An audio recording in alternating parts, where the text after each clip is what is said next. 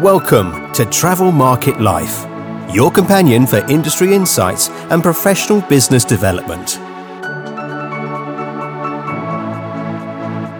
Travel Market Life. Join us by webcast, video, or podcast. Hello and welcome to Travel Market Life Industry Rundown number two. Hi, I'm Sam Marsh. And I'm Ryan Haynes, your hosts uh, for this episode, as we look at some of the news that's been coming out over the last couple of weeks and some of the areas in which to focus on for your marketing and outreach to keep you going during on the road to recovery. Travel Market Life. So, Sam, it's been an interesting couple of weeks. Uh, first, we saw a surge in bookings, and then suddenly we've got all the industry telling us that there are very few bookings coming in for 2020, and the government, especially the UK government, telling us don't book holidays. Oh my God, where are we? What are we doing? How do we move forward? yeah, it's a tricky time, isn't it? I mean, like you say, the government are saying to people, don't book holidays, and they're talking about domestic as well as um, overseas. And then I've noticed the, the stories are different. Like TUI seem very optimistic, and they're saying that that it's going to be a great summer and that it's going to be good for them. But then you've got other tour operators that are commenting and saying, no, actually, it's not. No one's booking, and we're actually now really focusing our efforts on 2022. Yeah, indeed. But I think you have to look closer at the numbers. And this is the thing that has surprised me from some of these numbers. Um, TUI did state um, that it expects to run at 80% occupancy with 2.8 million customers booked already. Running at 80%, yes, you might have 80% availability, but how much is actually going to be booked up is a completely different number altogether. What we know, the travel industry is trying to send as much positive news out there as possible. That is what they have to do. That's all about PR, right? Yeah, absolutely. And they've got to keep putting these messages out. They've got to keep the confidence in consumers because the government, bless them, are knocking it left, right, and centre because people are terrified now of what they can and can't do. Because when ministers are coming out and saying, don't book a holiday, but the travel industry are saying, do, everyone's confused. So I think the best way forward for people in the industry is to keep on putting these positive stories out and putting a positive spin on it so that it shows that there's options. You've got to show that you're still open and you can still take bookings. And if you cancel, you get the refund. Um, and you can't stop that from happening because if you did, you just bring the economy to a complete halt. I mean, apparently four in 10 bookings taken by Advantage travel partnerships are for 2022. Now, this is exactly the conversation that we were having last time, wasn't it, on our previous episode, where there were where many more bookings and even a conversations that we were having with people in the industry were for 2022. And most companies were scrambling to try and put together product for 2022. So 2021 looks like it's going to be thin on the ground. The opportunities seem to be in the UK, um, but what how, how is that going to um, sort of actually play out? None of us will know until the governments give us an indication on uh, when the current movement restrictions will be alleviated. Um, but for you running a b&b uh, how are you preparing for your bookings? And how much marketing are you doing as we move forward? Are you, are you still marketing the hell out of your b&b yeah, absolutely. Because the last thing you want people to do is think that you're not there anymore. So, you know, we've been still going nuts on all our social media posts and things like that. Just stuff that makes people go, oh, that that'd be great for, for when I can go. So we've been posting things about great walks that we can do from the door. Um, but it's been showing, we've been showing photos and details of walks nearby so that hopefully, because we get a lot of walkers where we are, that people will be able to look at that and go, do you know what? Yeah, when I can get out and about again and I can go and stay in a B&B, I'm going to go and stay there because there's some great walks from the door. I've been trialing new cakes and things because we always give guests cakes on arrival. And so I've been having a go at making new cakes and things and then posting pitch this going, I wonder what people will think if they want to try this this year.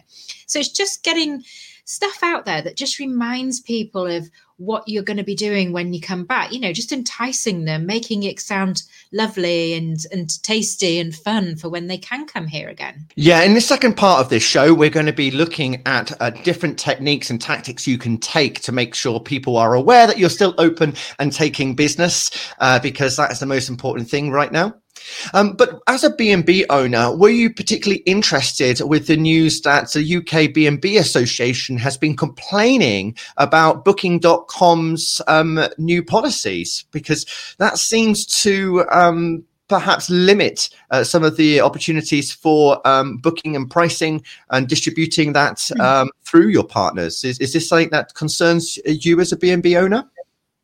Yeah, it's it a lot of these companies like booking.com have these very strict policies where you're not allowed to offer it cheaper online elsewhere apart from with them and they have various other pricing policies like this. And it is concerning because at the moment for a lot of businesses, they just want to be able to get the word out as far and wide as possible. They don't want to be told you can't market on this site because you're with us, and then you can't put your prices lower, you can't do this, you can't do that. People want it, businesses want it simplified so that, you know, it's just about raising awareness to get these bookings. And, you know, companies like booking.com for a business like mine as a small bed and breakfast is what i consider to be a bit of a necessary evil.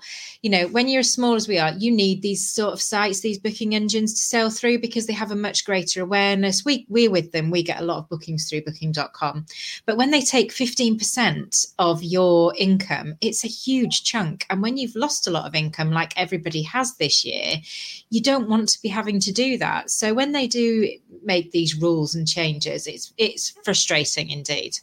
And indeed, I mean, I've been following this issue, particularly for the hotel industry, for well over a decade now. I mean, there's been a lot of talk about price parity, price manipulation, um, you know, anti competitive behavior, which a lot of this can be considered to be. I mean, Booking.com being incredibly dominant in the industry and next to Expedia can effectively control those prices. And the worst thing is, because they've got such domineering power and they can bid on your own keywords, you are then uh, reduced. Uh, you are then, uh, you know, reducing the amount of direct traffic you can get uh, through search and, and, and, organic traffic because it's going to these third parties.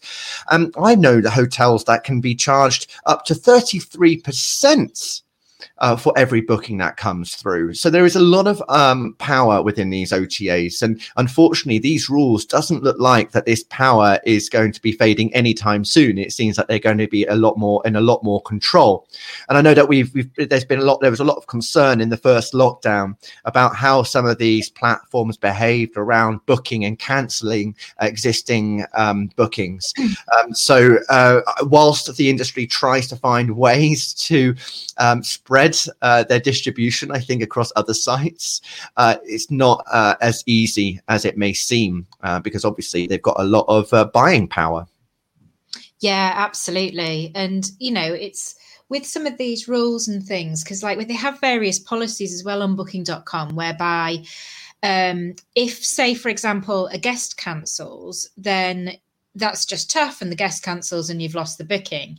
If you have to cancel the booking, they still make you pay their commission charges to them, which is, you know, it's not easy for a bed and breakfast because maybe you might have to cancel because you've had COVID in your property from a guest or something that's, you know, it's come through on the track and trace and you're told, yeah, you have to shut down and get a deep clean for a couple of weeks.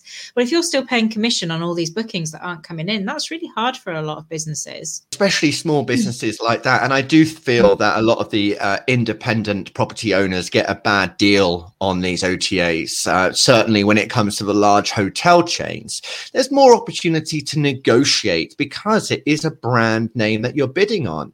With with with local and independent properties, you know, these these OTAs are able to bid on their location on their brand name um, and take all the traffic because they've got that power with their search engines. With my business, for example, um, when I look up my B&B online, irritatingly, booking.com comes top. We come next, but booking.com always comes first. And if people don't see that, they're just going to go, oh, booking.com, yeah. And they book it through there, you know, and it, it's it's it's very heavily done, and I see it when I go and look at B and B's that and other when we go on holiday, you know, you see all these things. It's always these OTAs that come up first. Um, although the one tip I've learned that I'm sure these booking.com will hate me for saying this, but um, you quite often find if you then go direct to the small business and speak to them directly, you'll probably get your booking a little bit cheaper because they're quite happy quite often to meet you halfway. Because if you pay a little bit less than you would on um, booking.com so that they get a little bit more in, everybody's a winner. Um, so yeah, you know, I I've cottoned onto that. We nearly always like find our we we use things like booking.com to source our holidays, but I don't necessarily book through them. Uh, this is one of the things that I always find um, is um, is missing a trick for a lot of properties. I always advise that people should email the property with the price of booking.com and say you want to make a booking now uh, for a cheaper price or even offer it at that price. But the number of hotels, surprisingly, that come to me and say, no, you're going to have to book it through booking.com. I just think it's crazy because they are leaving so much cash on the table. Anyway, uh, moving forward, um, ITB is back for another year, but from the comfort of your own home. ITB Berlin now running from the 9th to the 12th of March, 2021. Um, an event that you've been following ever at all, Sam? Is this uh, one on your agenda? I've never been to ITB, I must admit. I've been to quite a few of these other events um, in the travel industry, but not ITB. Um, it's one, though, that I'm well aware of. Um, one that I tend to follow more closely because I've over the years I've worked with a lot of British brands is the British Travel and Tourism Show, um, and that's one I follow closely. They've cancelled this year yet again. They've not actually though gone down the route of ITB and doing it from the comfort of your own home. They're holding out hope for September, so fingers crossed. Yeah, it's a very different offering, I think. ITB had a lot of sessions um, that they ran, you know, um, a lot of presentations. So they're effectively going online. And their slogan this year is rethink, regenerate, restart tourism for a better normal.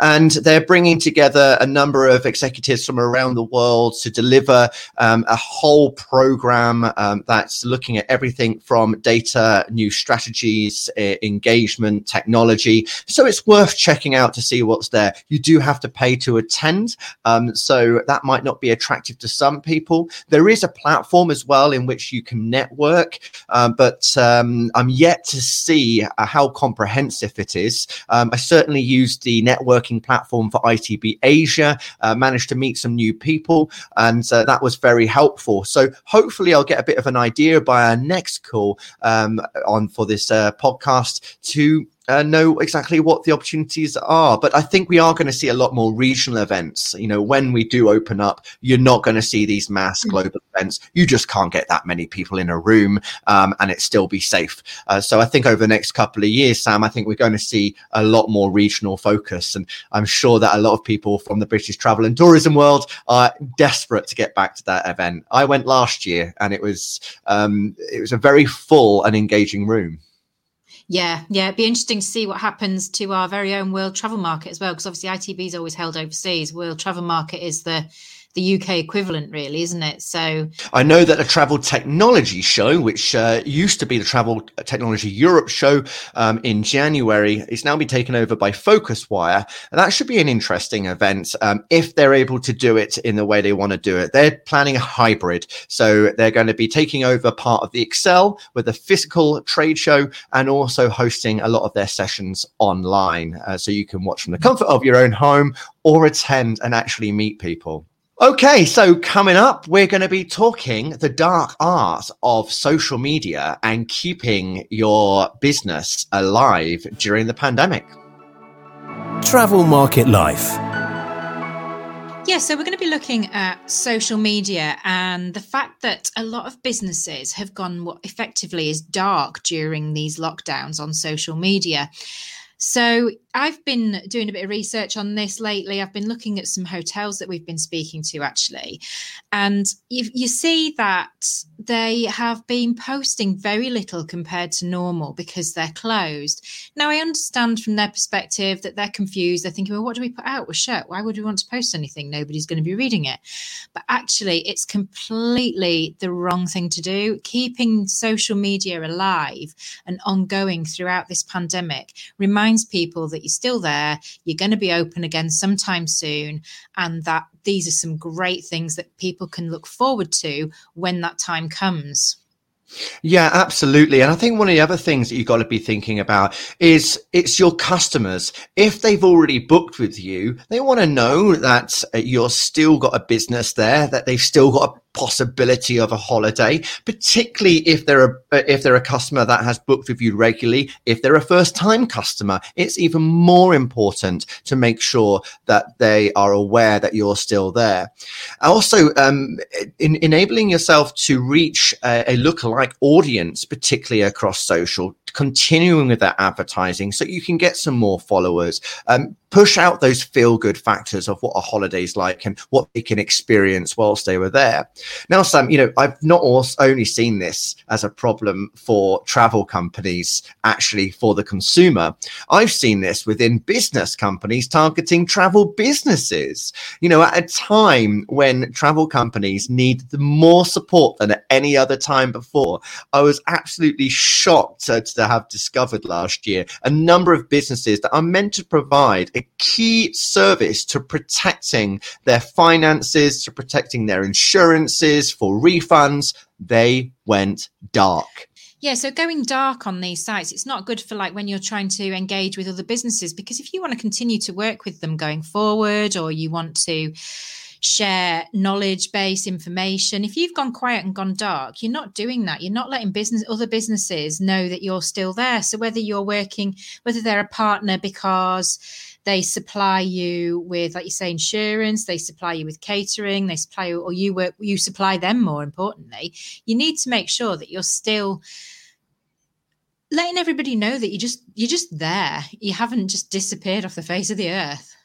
Yeah, and I think in particular, you know, this is a time to reinforce your key values, your position in the marketplace, uh, what you're there to enable either consumers to do or for businesses to achieve. And without that, you're sort of losing that credibility. You're going to lose that trust. You're going to lose that confidence. And we understand how difficult it is to create content sometimes, but really look uh, at what's happening across the business, look at what's happening in the industry, uh, look at areas in which you can comment upon, even just keeping people updated with some of the news, resharing news shows that you're actually engaged with what's going on. You recognize that there are certain challenges. You don't need to have a solution. No one has an answer to everything. All you need is to be part of the discussion. And it's when you're part of that discussion, then people are going to want to engage. They want, they'll, they'll want to uh, share their insights and what they know about what's going on. And I think also just recognizing that you're putting the effort in. And I think that goes a long way. And I know that there's a lot of people who are uh, furloughed right now, and you might not necessarily have your marketing teams available, but hopefully you've got people within the business that are passionate about what you do and can continue to contribute some ideas. Uh, also, just sitting down for a few hours over a cup of coffee one morning and listing a load of ideas, brainstorm, and then schedule these ideas. Don't try to think, oh, today, what am I going to post? Think about what you can post over the coming weeks coming up. Yeah, it's really interesting to say that. I think the worst thing you can do is sit yourself in front of your LinkedIn or your Instagram or your Facebook and go, what do I put now? Because it's never going to come to you at that moment. Things often come to you, like you say, over a cup of coffee when you're out having your daily walk. And the other thing, we've been speaking to some people recently who I think are a bit nervous because they don't know what to say or what to put about their business or what to do. And you made a really key comment there. If you don't know necessarily what to say, you're not comfortable initially, reshare because it shows that you're engaging, it shows that you're aware of what's going on, and you're then involved in the conversation. And off the back of that, you might then get people commenting back to you, and then you've got a little back and forth and it, it's then engagement it's growing and there's yeah there's something happening and it's it's the key is not to be afraid, I think, and not to worry about things and uh, don't overthink it. It's social media at the end of the day. It's just getting out there with your brand and raising awareness. tying into social media, um, which obviously is part of the public relations, um, look at what you can do with the media. Um, the media are scurrying around trying to find good content.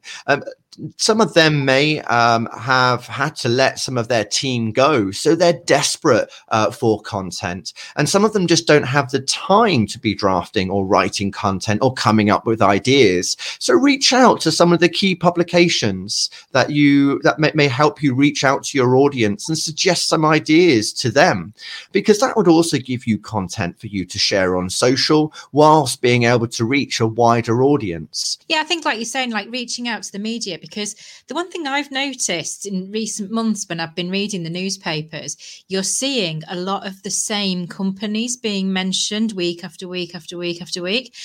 And it's probably because, or I suspect this is the reason, is that a lot of the bigger companies with the bigger budgets have still got staff in place doing their marketing, doing their PR, doing their social media. And so they're just get they're getting information from these companies. Whereas I think, you know, if you phoned up a journalist now or you sent them some fresh information, they'd jump on it because they're seeing something new that they haven't seen for ages instead of seeing it coming from the same old companies all the time. You know, they want new information. That's what news is put in that little bit of energy and drive forward and, and, and, start having those conversations on social media and with journalists because I think there is so much opportunity right now to raise your profile um, on those channels and start increasing brand awareness, but also the followers that you have um, both on your social media and within your database.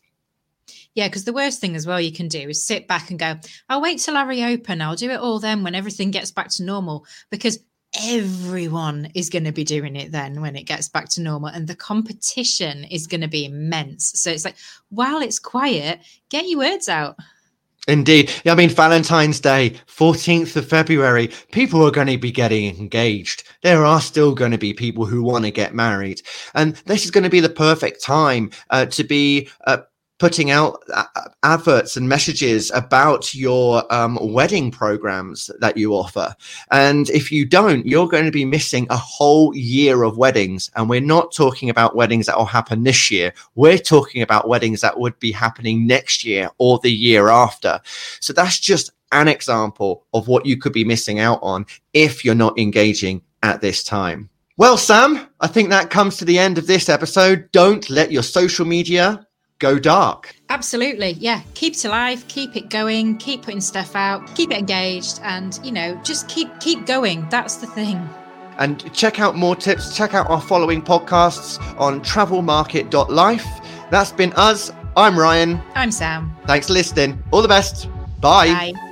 For more, go to Travel Market Life. The music sensation by Zach Nelson is reproduced under license from Storyblocks. Travel Market Life is a Haynes Marcoms digital marketing agency production, serving the travel and technology industries.